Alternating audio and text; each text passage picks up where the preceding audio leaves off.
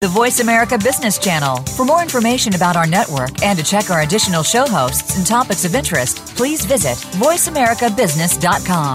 The Voice America Talk Radio Network is the worldwide leader in live Internet talk radio.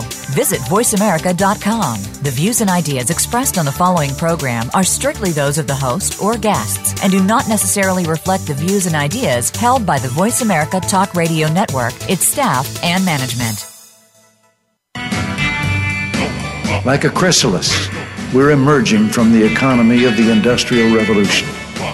An economy confined to and limited by the Earth's physical resources into the economy in mind, in which there are no bounds on human imagination, and the freedom to create is the most precious natural resource.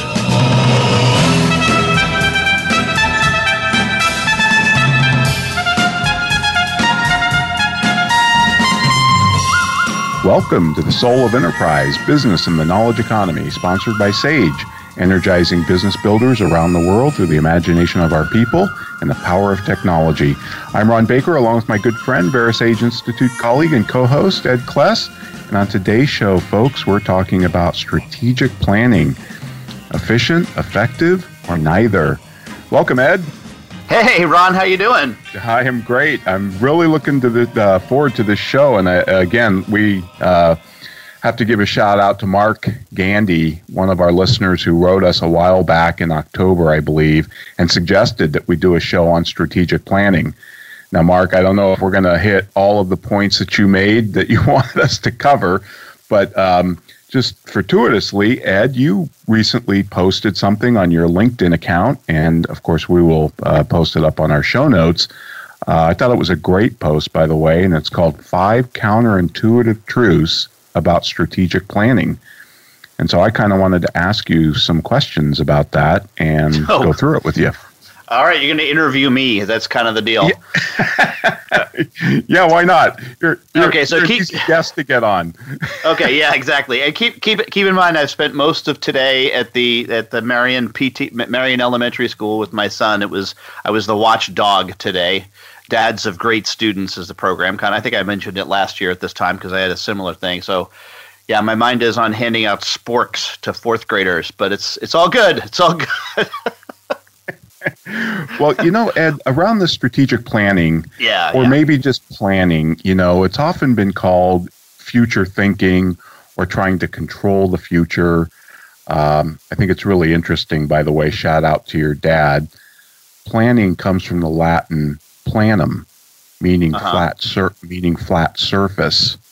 Right. The word didn't English, enter the English language until the 17th century, where it referred to principally to forms such as maps and blueprints drawn on flat surfaces. Flat surfaces, yeah. Uh, so um, I think there's a lot of myths about planning, and uh, a lot of, you know who knows if it's if it's uh, implemented correctly. Uh, I think it's this is one of those topics. I think I think it's very similar to is the idea more valuable than its execution. Um, but you lay out so, and we'll talk about that because I want to bring in a yeah. book that I read on this by a guy named Henry Mintzberg called The Rise and Fall of Strategic Planning, which is just brilliant. I mean, this book was written in 94, so what, it's 22 years old, and I think it's just as relevant today as it was then. That's how timeless it is. It's just wow, one good. of those business cool. It's timeless. So, but on your five counterintuitive truths, let's just dive in. Well, first off, what made you write this? Well, I am doing a series of webcasts for the Sage team, actually specifically the Sage 50C team, and they had asked me to do uh, some webcasts, and I I, I put a, a, set of three together. The first one was delivered almost a month ago, and that was on creating shared vision in a small firm or a small business. I think it was officially titled, and so I, I actually want to say that that is really the presupposition that I have even going into a a conversation about strategy is that one has a shared vision that has been articulated and at least disseminated somewhat into the organization. I think this, it's it's critically important that you put vision first before strategy. I think it people a lot of people make a mistake of, of going to strategy before their vision is is clearly articulated, and that's a big a big mistake. And um, but by the way, the the background on that, my thinking on that goes goes back to my work with my mentor Howard Hanson when I had my own firm, and he introduced me to a model called the 7S model, which was first posited, I think, by well, probably a lot of folks at McKinsey and Company, but articulated specifically in Tom Peters and Bob Waterman's classic book, In Search of Excellence. I think it, wasn't that the first best business seller, best bestseller for business, Ron? Like, yeah, I mean, pretty much. It, it started that whole genre, I think. Yeah, I mean, before before before that book, there was maybe one shelf dedicated to your bookstore. You know, yeah, then, and it was full was, of Drucker. Whole, right, full of Drucker, and then there was a then there was a, then there was a whole section on business, and then a whole you know, big big stacks on business. And of course, we don't have bookstores anymore, so that's really kind of spun out of control. And interesting, interesting point of view. Anyway, the, so the the the, the 7S model um, was put forward in the in the book in search of excellence. And what's interesting about it is that there was no precedence giving to any of the S's. Um, and uh, I probably well maybe I could name them off the top of my head, but it's it's um, shared vision, strategy, staff, skills, structure, style, and systems. Hey, I got them. And there was but there was no precedence given to any of them. And we're all around like this center thing. They the peters and waterman called it the happy atom and howard in in the work that he did with great plains um, worked with a mckinsey consultant who changed the model a little bit and put shared vision and strategy and pulled them off to the left of the model. And the intention was that you then read the model from left to right. So you start with shared vision then strategy and then the third bubble is staff. I don't like the word staff, but people begins with a P. So let's just go with it. And so we have staff, and then hanging off of staff is the skills, structure, style, and systems. Again, that first bubble is shared vision. Um, interesting tidbit, by the way, Ron, that the, the McKinsey consultant who we believe made this modification to the 7S model is now the governor of North Dakota. oh, okay.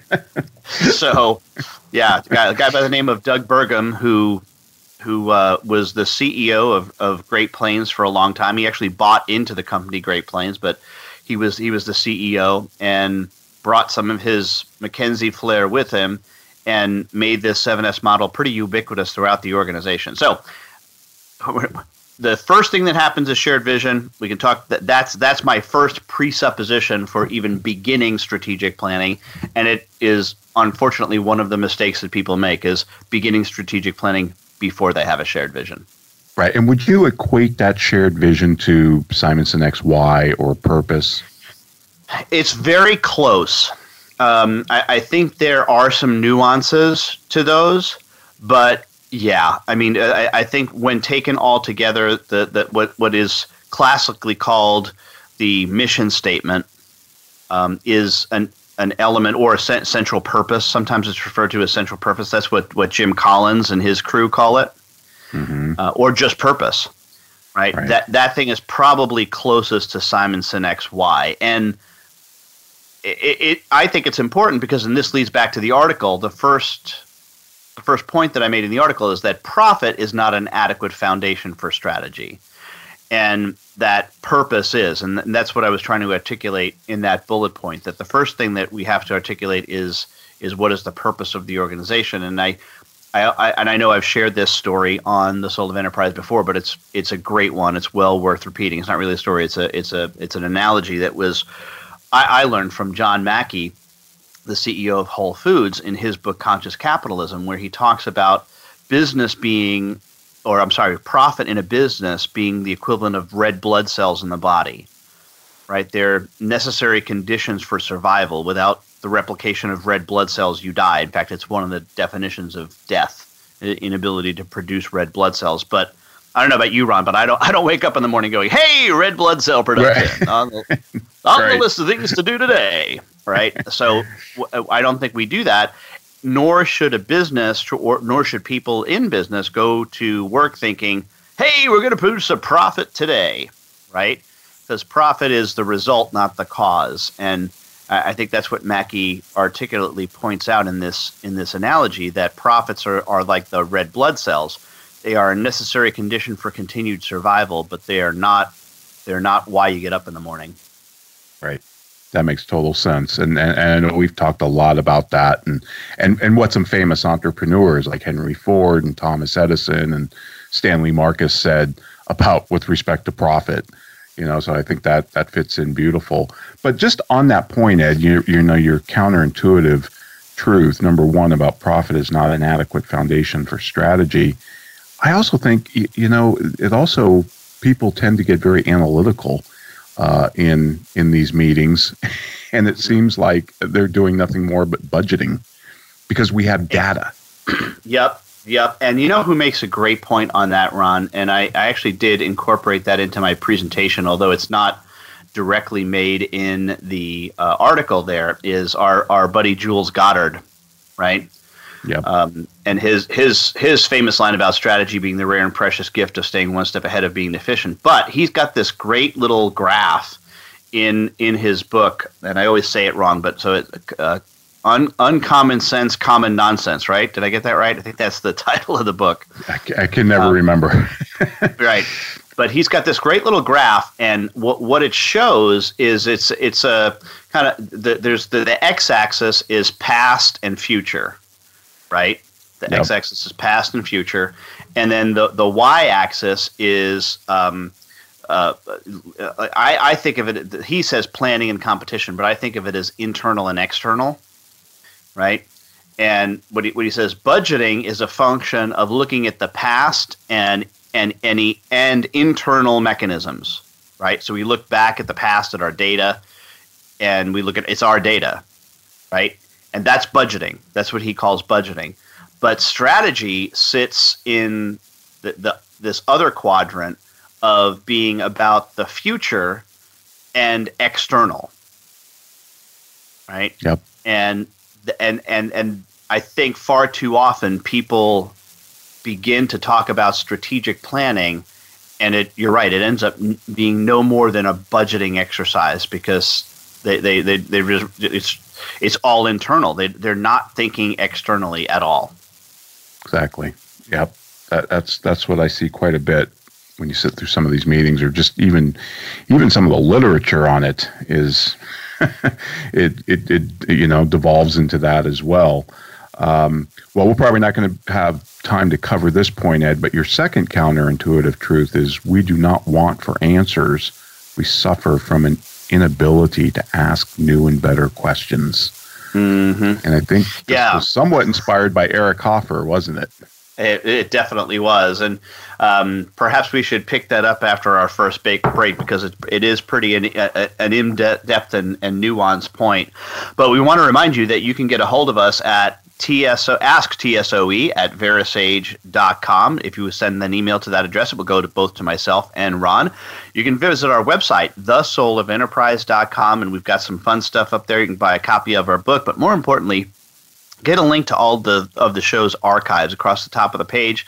You'll be able to click on our show archive and see every show that we've done. I think one we're up to this might be show 120 as I recall. So oh. we're we're getting pretty pretty close, you know, the getting up there. So we but right now we want to hear from our sponsor, uh, Leading Results.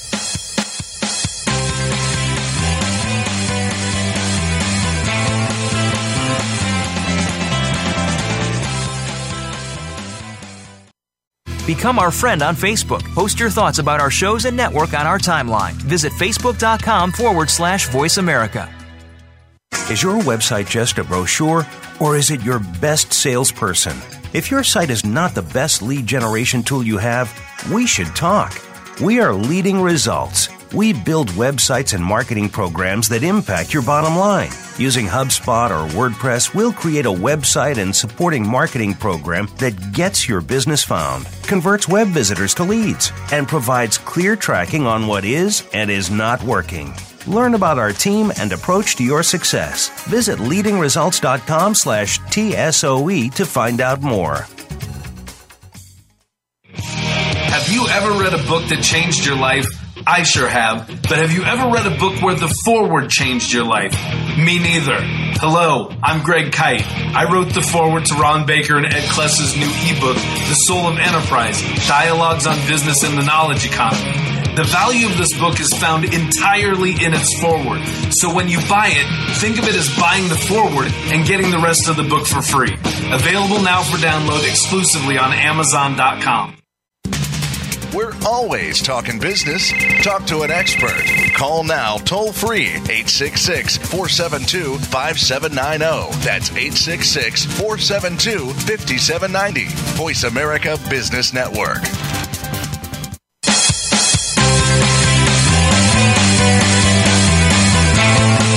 You are tuned into The Soul of Enterprise with Ron Baker and Ed Kless. To find out more about our show, visit us on the web at thesoulofenterprise.com. You can also chat with us on Twitter using hashtag AskTSOE. Now, back to The Soul of Enterprise.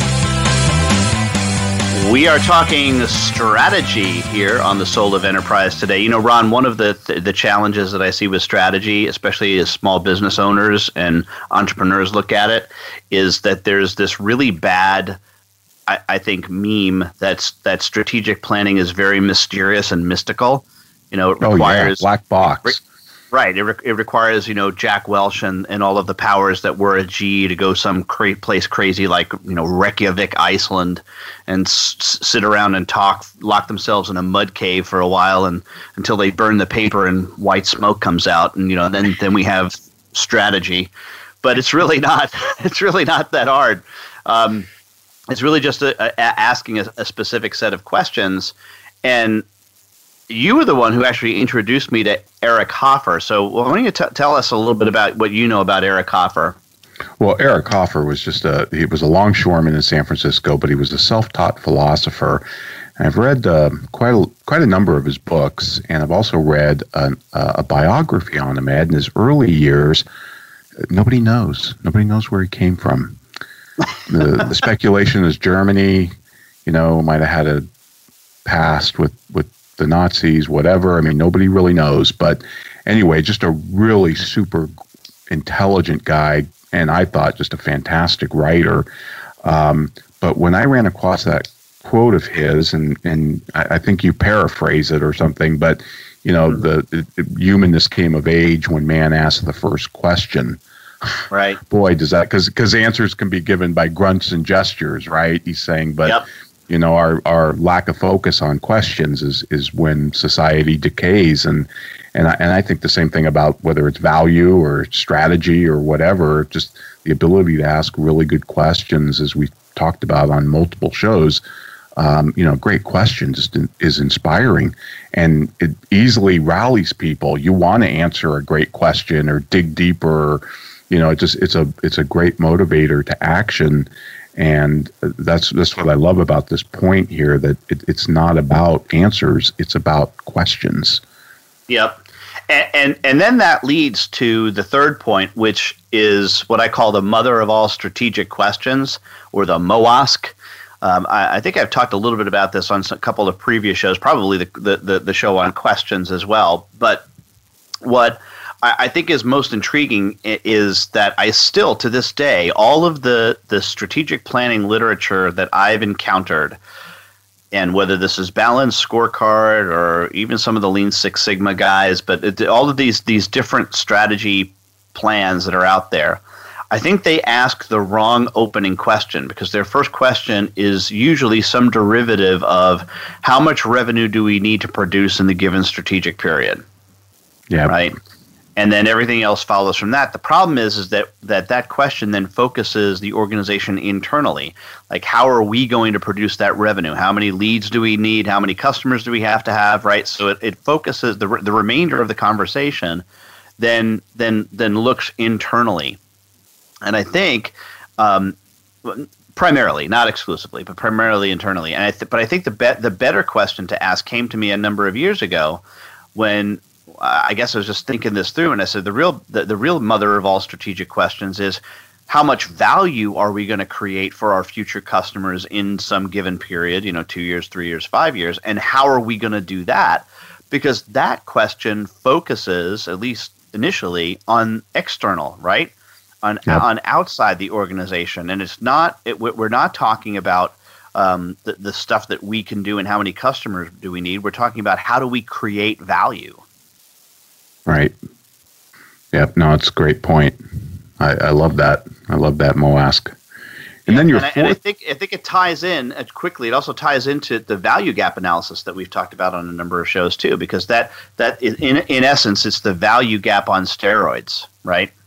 Exactly. Exactly. I just, you know, I think about the whole what's the lifetime value of a customer, right? And and turning that around and asking what is the lifetime value of your of your organization to your customer.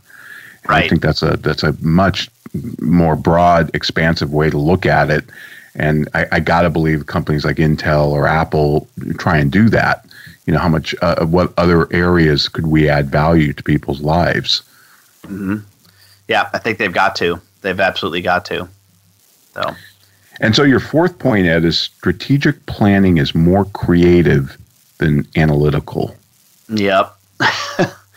yeah, and I think uh, th- th- this one probably gets a little bit of you know people shaking their heads at me because I- especially if I'm talking to a group of accountants, boy, do they they want to analyze, Ron, right? Oh, and they want data. they- they- yep, and they want data, and they want the they want the and I, I, I got this analogy I think from you. They want the paint by number strategic plan.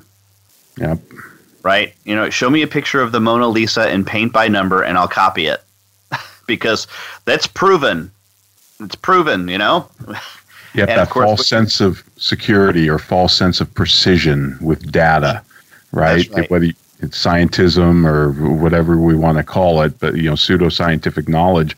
I think sometimes that's more dangerous than just plain ignorance or common Mm-hmm. sense. Right. Oh, I'd I- rather I have agree. common sense. Right, right. Common sense. And that's well that's that's Goddard's point too. And the the, the the the challenge with data, as we've talked about, especially financial data, is it's it's all historical. It's all based on the past. And the analogy that I usually talk about is out of out of um, Nassim Taleb's work, right? The the turkey hypothesis. It says, you know, the the the turkey for the first thousand days of his life thinks everything's going good. In fact, the happiness factor is going up. He's getting fed every day. Everything's wonderful of course, the thousand and first day is Thanksgiving, and you know if the turkey used the past to predict how Thanksgiving Day was going to go, right? He'd have like this, you know, ninety-eight percent probability ranking that it was going to be in this range, you know, and guess what? Not so good. yeah, I mean, it, it does become, when you start looking at data, then you're talking about extrapolation. You're not talking about creativity anymore. You're just talking about extrapolating the past. And, and then you have this theory that, you know, the past is, or the future is going to equal the past 5% or whatever. And I think that's a very perilous theory to, to walk around with. But I think the other thing it does, Ed, focusing on numbers and analytics, not only does it bring it inward, like you said, and focus everybody inward, we all turn inside on ourselves. But it, even if you executed it flawlessly, it would just be institutional incrementalism. Mm-hmm. Yeah. You, you just Yep. be tinkering at the edges. You, you're not really doing anything, you know, radically different. Nope. It- you know, and this is where I think about the, the work of our brilliant colleague at VeraSage, Tim Williams, and his mantra to innovate for growth, price for profit. Right, this notion that what we need to do is is centered around innovation. Right, how do we how, how do we innovate, and that and that's where the MOASQ comes into play because the the MOASQ, you know, how much revenue, how how much value are, going are we going to create, almost is insistent upon spending a considerable amount of time thinking about creativity and innovation. right? And and data, you know, as uh, Clayton Christensen says, is only can only confirm the past. And if we want to peer into the future, we have to either use imagination or some type of theory postulation about, you know, what if X causes Y, whatever. But uh, I think that's a really, really good, another really good point that you make in this article. And then your last one is strategy is about effectiveness, not efficiency. Ah, the F, the effing debate. The effing debate. Head. yeah, I, I- it's almost like I with that I, I got this disease from you, Ron. I can't help it, right? I just got I gotta like get a dig in on the efficiency crowd um, whenever I possibly can. And and well, I think it's pretty clear. And this this is in in somewhat of an answer to our show title here. Strategy is not efficient, right? Now, strategy can be sometimes, unfortunately, about how are we going to be more efficient, right? But the actual process itself itself of developing strategy is anything but efficient. Yes, absolutely. Right. In fact, if if it, if it is efficient, I'd be worried. I'd be scared. Like, mm-hmm. oh, that was great strategy. We were very efficient in our strategy. Yep. Like having an efficient marriage. It just doesn't. Yeah. you know, so that that kind of scares me. Um, and and again, it just we always have to put this caveat in there. It's not that I'm against efficiency, right? I I'm, i like to take the least number of steps putting away the dishes in the dishwasher. It, it it's it's just not it's just not the, the, the, what should not be the focus of what strategy is about, about because by definition it isn't it isn't efficient. so and, and uh, you know, Ed, you clipped for me. Uh, I was watching a talk by Gilder. I think he was over in Israel, by the way. Um, not exactly sure where he was given this talk, but he actually got into that whole difference between efficiency and effectiveness. And he quoted Drucker, but he said something that I thought was really profound. He, you know, he said the efficiency gains um, that companies make are, are trivial to the economy what we're looking for is innovation, dynamism, new business models, right? New new mm-hmm. new things that are going to propel economic growth, not just tinkering around the edges and getting 3% more efficient.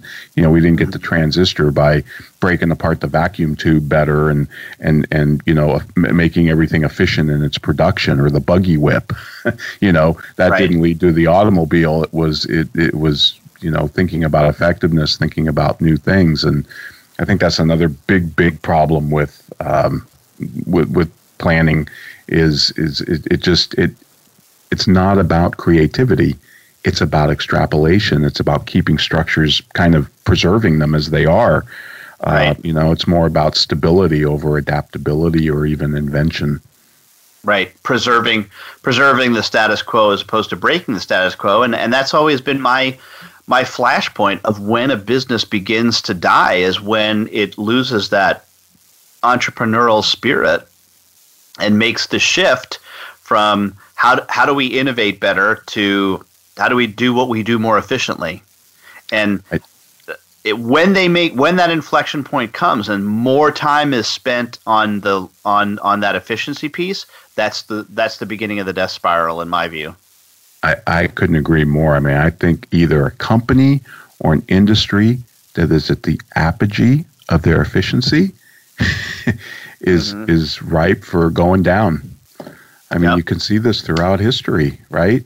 I mean, I, I bet you BlackBerry was at the apogee of its efficiency curve. Oh, I'm sure.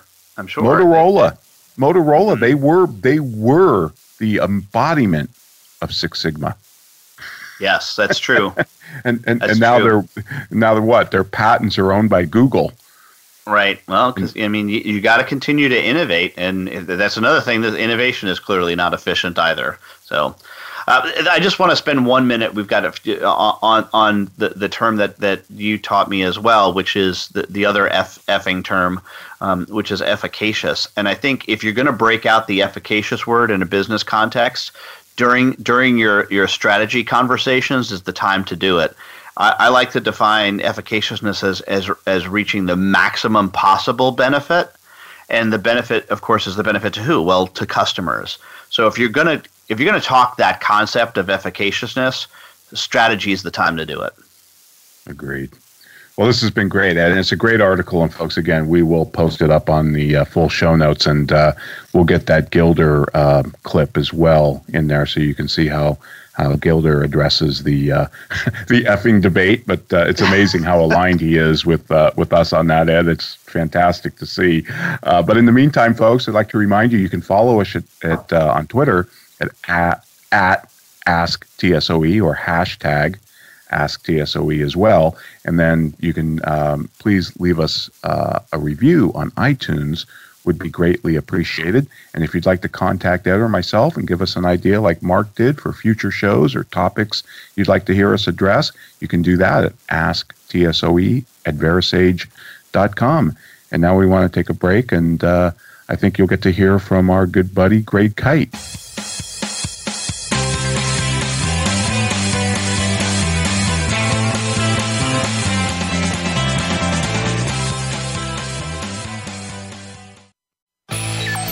Future of online TV is here. View exclusive content from your favorite talk radio hosts and new programs that you can't see anywhere else. Visit VoiceAmerica.tv today. Have you ever read a book that changed your life? I sure have. But have you ever read a book where the foreword changed your life? Me neither. Hello, I'm Greg Kyte. I wrote the foreword to Ron Baker and Ed Kless's new ebook, The Soul of Enterprise Dialogues on Business and the Knowledge Economy. The value of this book is found entirely in its foreword. So when you buy it, think of it as buying the foreword and getting the rest of the book for free. Available now for download exclusively on Amazon.com. The Voice America Live Events page is here now to showcase your corporate, individual, or organization's live event. Visit voiceamerica.com forward slash live events to see all of our past live events and find out more. Whether it's a multi day conference, special speaker, or single day event, we've got everything to make your event a success. We can do a few hours or a few days. For more information about taking your event to the next level, call Jeff Spinard at 480 294 6417 or email info at voiceamerica.com. Again, that's Jeff Spinard at 480 294 6417 or send us an email to info at voiceamerica.com. The business community's first choice in Internet Talk Radio, Voice America Business Network.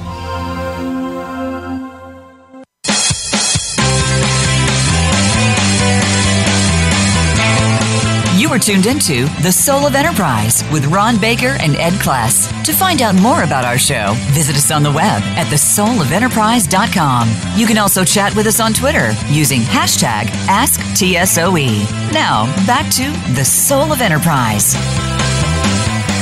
And one more shout out to our listener, Mark, who suggested this topic for us today. You know, Ron, we have talked a lot about strategy in different context, but I really appreciate Mark's suggestion that we sh- we de- we do a show dedicate dedicated specifically to strategy because I think it, it does give us the opportunity to put many of these thoughts down in one place.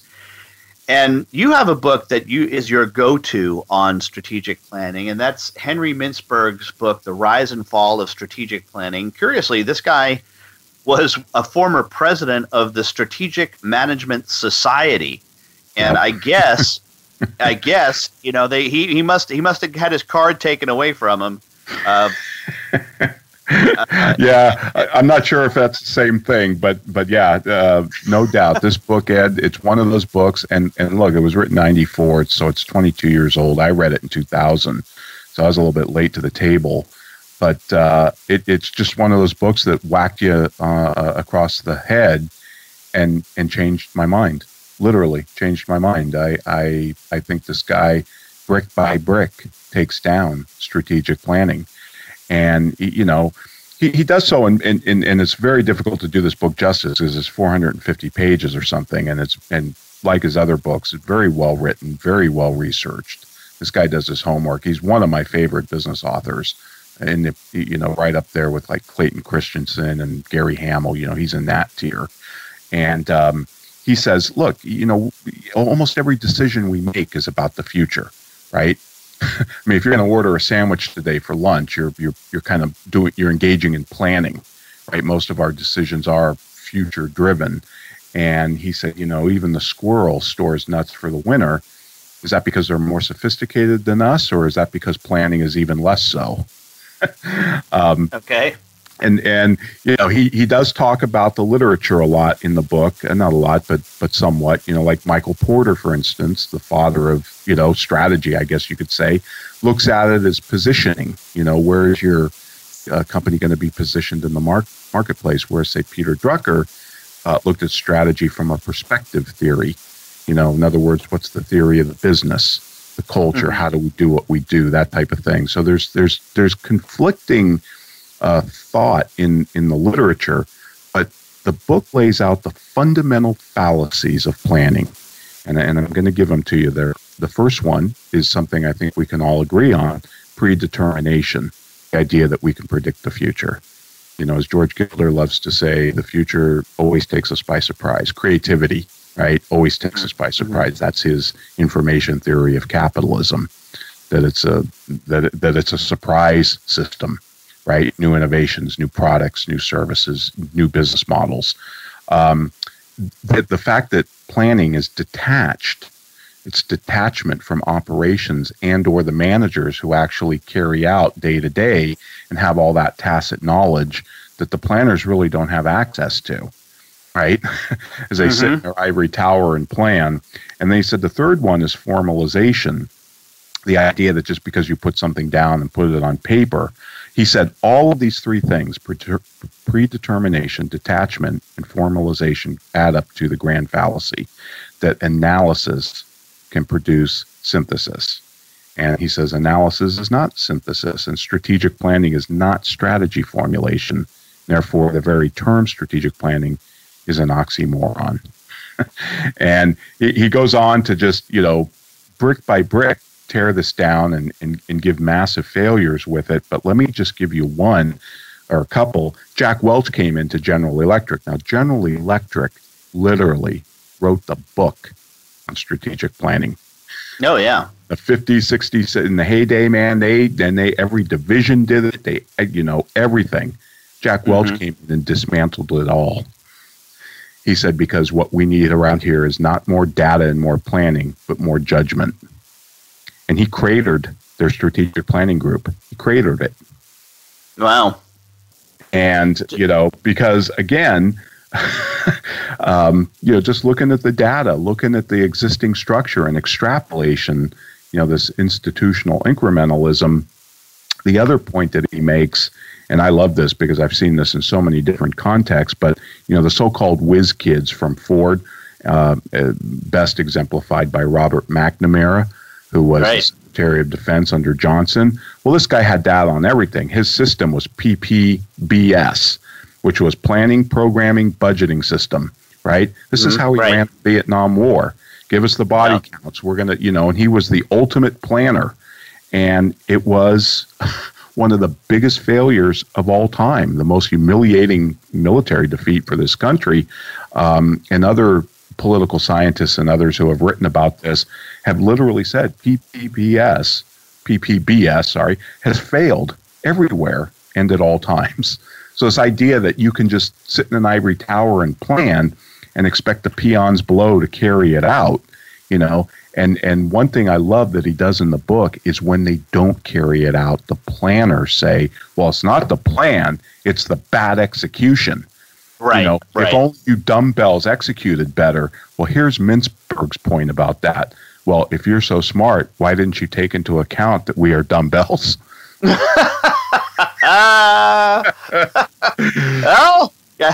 well argued. Well argued. but, but Ron, what would you think that Mintzberg, in your reading of him, what would he say about the small entrepreneur? Because, in a sense, the small business, it, it, you know, the peons are are developing the strategy, and they're and they are also going to be the exec the, the those that execute it as well. right? Wouldn't you agree with that? Yes, yes, I would. And I think he would too. And I think he would like that better because then at least you've got the people that have that tacit knowledge. You know, they're at the coal face, they know the customers, they know the operations at a deep level. And they're the ones that not only have to do the, the planning, but also execute it. I think he would like that better. That's what he was saying. He says, you know, the planners need to get out of the tower and, and, and climb back down into the factory floor or go out and talk to the customers or at least go out into the marketplace and see what the heck's going on. You know, McNamara had no idea, you know, as he was doing his body counts, the Viet Cong were marching down the line and invading the South even more because he just didn't have the facts on the ground that, mm-hmm. you know, that the people had. So, um, you know, he he's got a very dismal view of uh, of strategic planning, and and uh, I think he would answer our show's title. Um, you know, is it efficient or is it effective or is it neither? I think he would definitely say it is neither. Um, he also, Ed, in in a good chunk of the book, in a chapter in the book, he counters the argument, and, and I know you've heard this a million times. Well, Ed, Ron, any plan is better than none at all. Right. Yeah. It's it's, yeah. it's the process that counts, right? It's right. it's um so so Mintzberg said so really it's not utopia. So planning's not utopia. It's only the road to it, right? Mm-hmm. It, it, he says it's a rain dance. He said the problem is the the process the, the process of planning seems to improve the dancing, not the weather. well said. and uh, you know he, he he also takes on the idea because he, he he's got he's got all the excuses for why strategic planning has failed by by the you know the drivers of it the expensive consultants and the people that make a living off doing this right? You should see the the uh, the excuses they put forth on why this stuff fails right? Um, and he equates it Ed, to Frederick Winslow Taylor and the one best way the idea that here's all the intelligence, we have the grand plan, and then the plebes are going to execute it. Um, you know, he thinks that's insane. The, the real knowledge is down on the shop floor, and that needs to be tapped into as well. Um, and, and he kind of says, look, planning is defended um, not for what it's accomplished, but for what it symbolizes, which is rationality because it right. feels good to, to you know to do this to go through this exercise. It, it it like we say in so many other contexts it's the illusion of control. Yeah. Whether we're talking yeah. about timesheets whether we're talking about performance appraisals it's that illusion of control. And i'm telling you he builds an incredible case for it. And that's why this book literally changed my my opinion on the on the futility of strategic planning.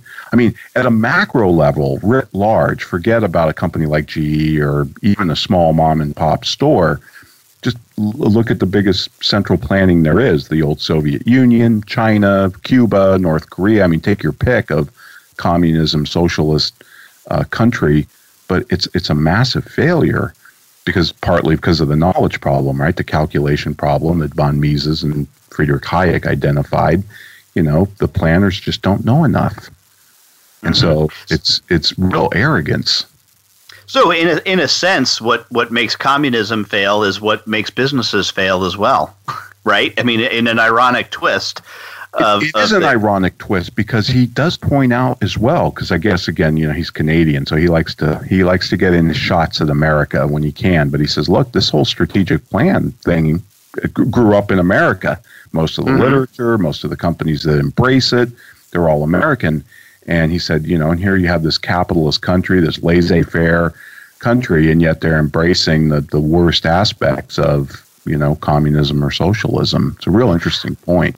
Well, it is, and and but you know what that comes down to is is is the, is this uh, the, the the frame of reference that that we have, which is World War II, which was extraordinarily successful due to planning, and I think that that you know shout out to Eisenhower and MacArthur and and all all of uh, and those guys uh, who uh, Nimitz you know the, that, but but it's only it's only sustainable as a as a war machine right? Because people will the, make the, enormous sacrifices for war well, and, and, I was, and as, as you were saying this, I was thinking, it, the, the, but war is the is the antithesis of it being about creativity. It's about destruction.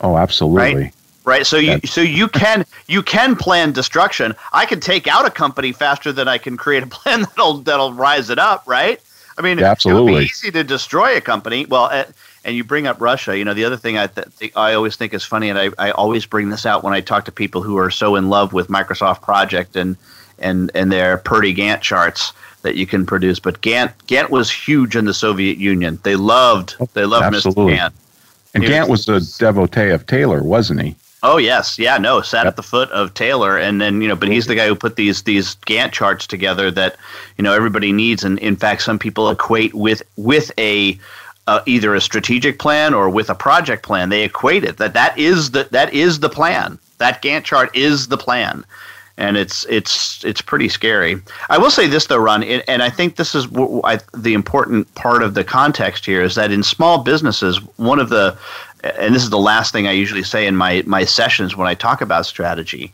is that uh, the exact opposite of what you brought up earlier, which was this, this something is better than nothing. I take the exact opposite tack, and that is I say if you're not going to commit to to actual execution, if, if you don't think it can be executed, the best thing to do is do nothing. Just continue to just wing it. You're better. It'd be it'd be way better if you just wing it than go through this big exercise, even in a small company, right? Of, of developing and executing uh, and trying to execute this plan if if uh, you're not going to be commit fully committed to it.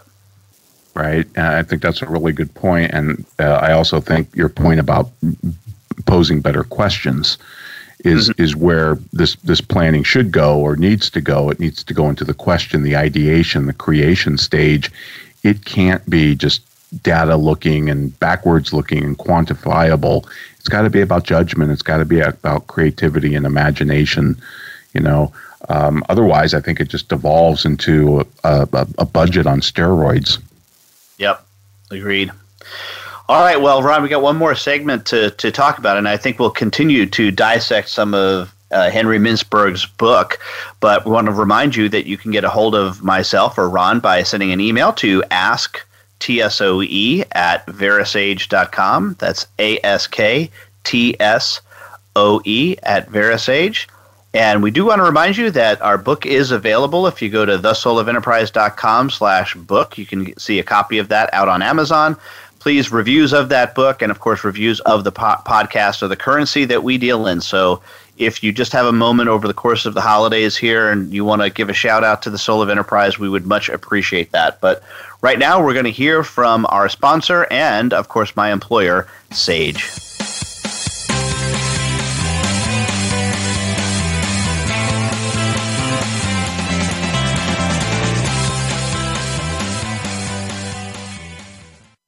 follow us on Twitter at VoiceAmericaTRN. Get the lowdown on guests, new shows, and your favorites. That's VoiceAmericaTRN. Four new employees, a 20% increase in revenue. Being one of the 9 million women business owners in the U.S. These are your proudest numbers, your landmarks of growth and success. Sage helps you achieve business milestones with cloud and software solutions that lead to deeper financial insights. Believe in your numbers. See what Sage can do for your business. Visit believeinyournumbers.com today.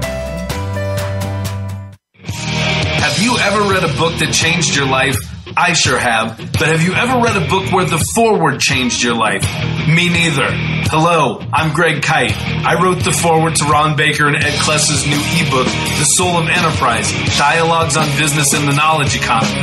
The value of this book is found entirely in its foreword. So when you buy it, think of it as buying the foreword and getting the rest of the book for free. Available now for download exclusively on Amazon.com. We're always talking business. Talk to an expert. Call now, toll free, 866 472 5790. That's 866 472 5790. Voice America Business Network.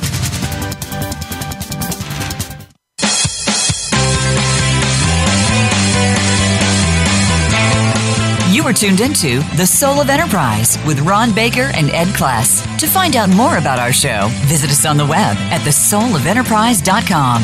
You can also chat with us on Twitter using hashtag AskTSOE. Now, back to The Soul of Enterprise. Well, welcome back, everybody. We're here talking about strategic planning. Is it efficient, effective, or neither? and like to remind you, you can contact Ed or myself at Ask uh, TSOE at verasage.com. And Ed, just a couple more points on this Mintzberg book. Um, you know, he says the other thing about the, he does talk a lot about the quantification fetish that we seem to have with data. Mm-hmm. and he says it's, you know, what they're really trying to do here is, is just use goals as a means of control, right? So this is kind of what I meant by budget on steroids, right? And some of the right. planning kind of devolves into that. But the other point he likes to, because he's really picking on the strategic consultants here and the and, and people and companies that I mean, you know, Shell Oil and things like that have entire strategic planning departments, and he's really talking a lot about that as well. Um, it's not so much the small business, but he does say that these people, you know, love to point to when there's a success. They say, "See, see, we we you know we called that." He says, "Well, but the core the the core of the causation could run the other way that you know rich companies can afford planners. Right right right right right right. Yeah so, as with anything in business whenever you try to to to to, to attack attach causality you're usually wrong. So right. and, and i found it really interesting too. He quotes a lot of interesting people from history. Uh, he, he's got a couple things from Immanuel Kant in there. Uh, but uh, he, he quoted Henry Kissinger, who referred to planning as a sop to administrative theory, which I, which I thought which I thought was um, was was pretty interesting. So um, he takes pretty dim view of it, and I, I think his book is really compelling. And and uh, even if you don't agree with all of it, folks, I think it's a really good read if you're involved in any type of strategic planning, even for even for your customers. I, I think it's a good uh, good book to have in your arsenal because it really does give you some some things to think about about what not to do and why strategic planning is it's mostly structured or mostly executed does, doesn't uh, work as planned. And and again, why our, our, our, this is really more a caveat to our listeners, who most of whom are in small and medium businesses and are, and are really building their business, I, I think that there are things that you can take from the, the classic literature of strategic planning and implement them and uh, uh, to, to, to, for the betterment of your organization. But you know, following the caveats that Ron and I have laid out today, and I, I just want to share one other insight that I had, and this this goes back to a time when I owned my own organization and we were really struggling with, with, with, some of this stuff. I, I was of the belief that strategic planning was this this mystical process until I, I, I finally dug, dug into it and, and found that it's really just about asking a couple questions. But one of the things that really helped us from a small business standpoint was the fact that we changed our our cadence of of looking at the at strategy from three months and doing it on a quarterly basic basis, which is the classic way that companies do this. And we, we went to a trimester basis and went to every four months. Mm. And it really made a big difference. I mean, you know, again, and here I am trying to trying to cite causality. I, I, I noticed that when we went from a 90 day cycle to a 120 day cycle, we did a lot better.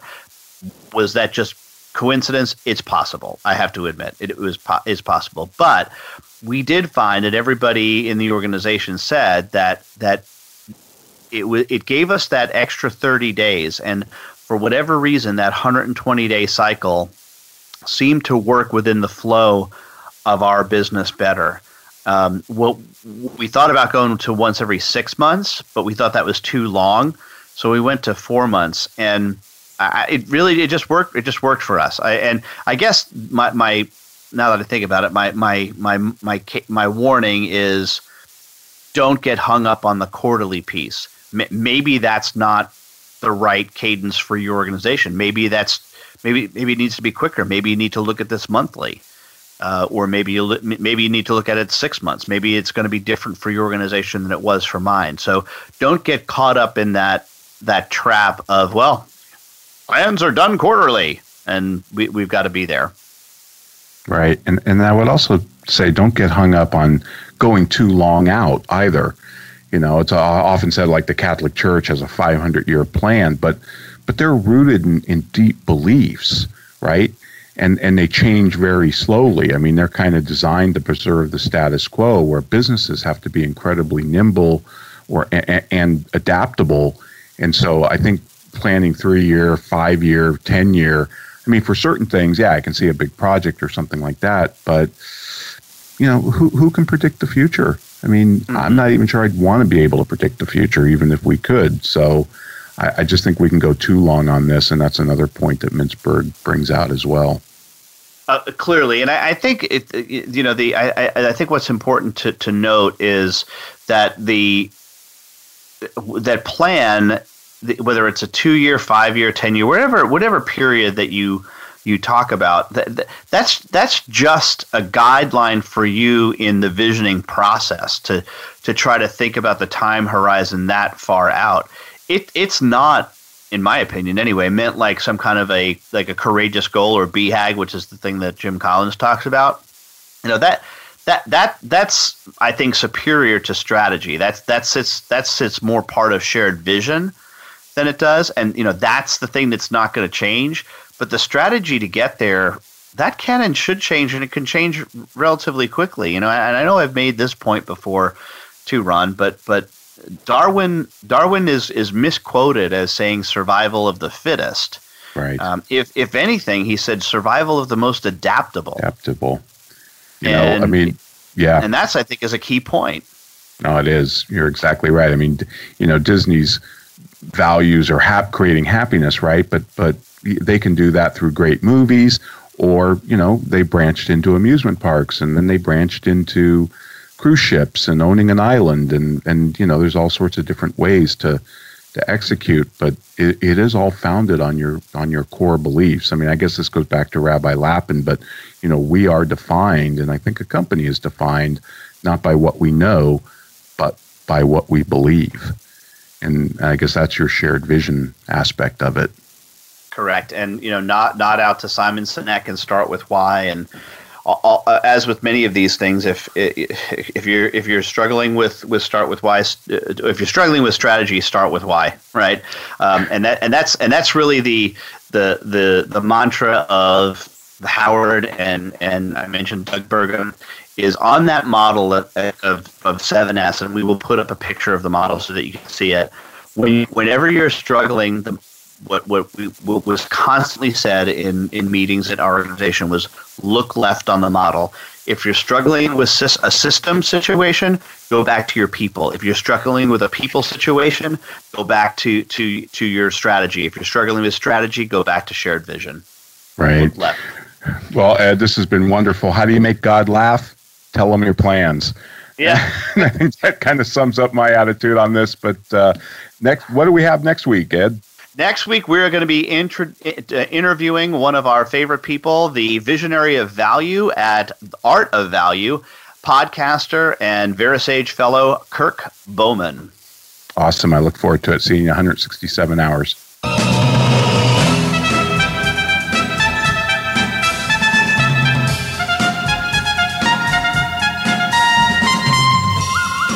Has been the Soul of Enterprise Business and the Knowledge Economy, sponsored by Sage energizing business builders around the world through the imagination of our people and the power of technology.